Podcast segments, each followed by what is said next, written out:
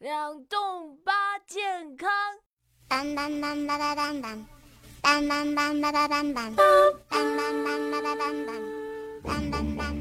朋友您好，您正在收听的是由大有出品制作播出的《两栋八健康》，我是你们纯洁的主持人两栋。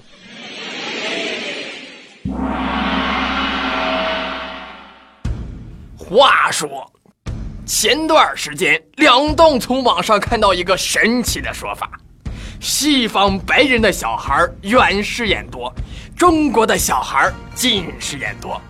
来，把拉长的下巴合上。我看到这个说法的时候，下巴跟你们现在是一样一样的。呃，就这个问题啊，我专门问了眼科专家海欣姐，她说啊，这可能是生理性远视造成的。也就是说啊，孩子的眼睛其实都是从远视眼到正视眼发展的。据说平均要到十三岁之后啊，眼睛才能达到这个正视眼。那具体的，咱们还是来听一下海欣姐来讲解一下。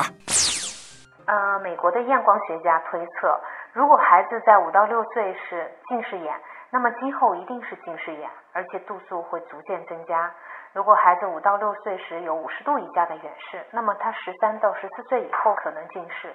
如果孩子五到六岁时远视超过一百五十度，那么十三到十四岁很可能仍然远视眼。只有五十到一百二十五度远视的五到六岁的孩子才会发展成正视眼。哦，听起来好像有些难懂。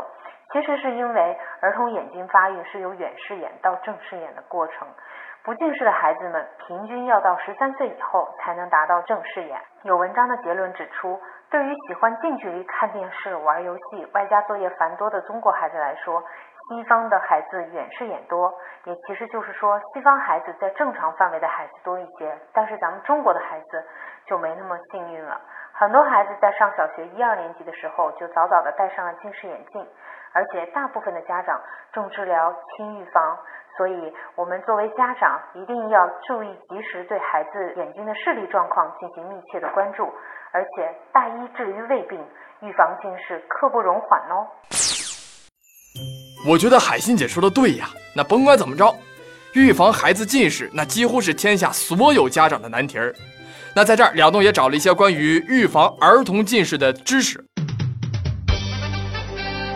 要预防近视，需要注意改善视觉环境，不要在灯光昏暗的环境下写作业、看电视，要养成良好的坐姿。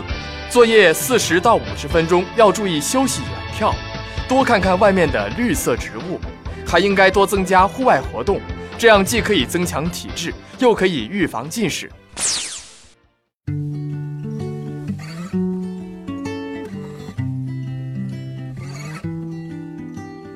啊，当然，如果您想了解更多，欢迎您加入我们栏目的 QQ 群四六三零八九四六七啊，您记好了是四六三零八九四六七啊。当然，您也可以扫描下方的二维码，关注咱们的公众号，随时随地寻找医生专家帮忙。好了，感谢您的收听，今夜祝您健康愉快，拜拜。It's a dream, and if I scream, it will burst at the seams. Whole place would fall into pieces, and then they'd say.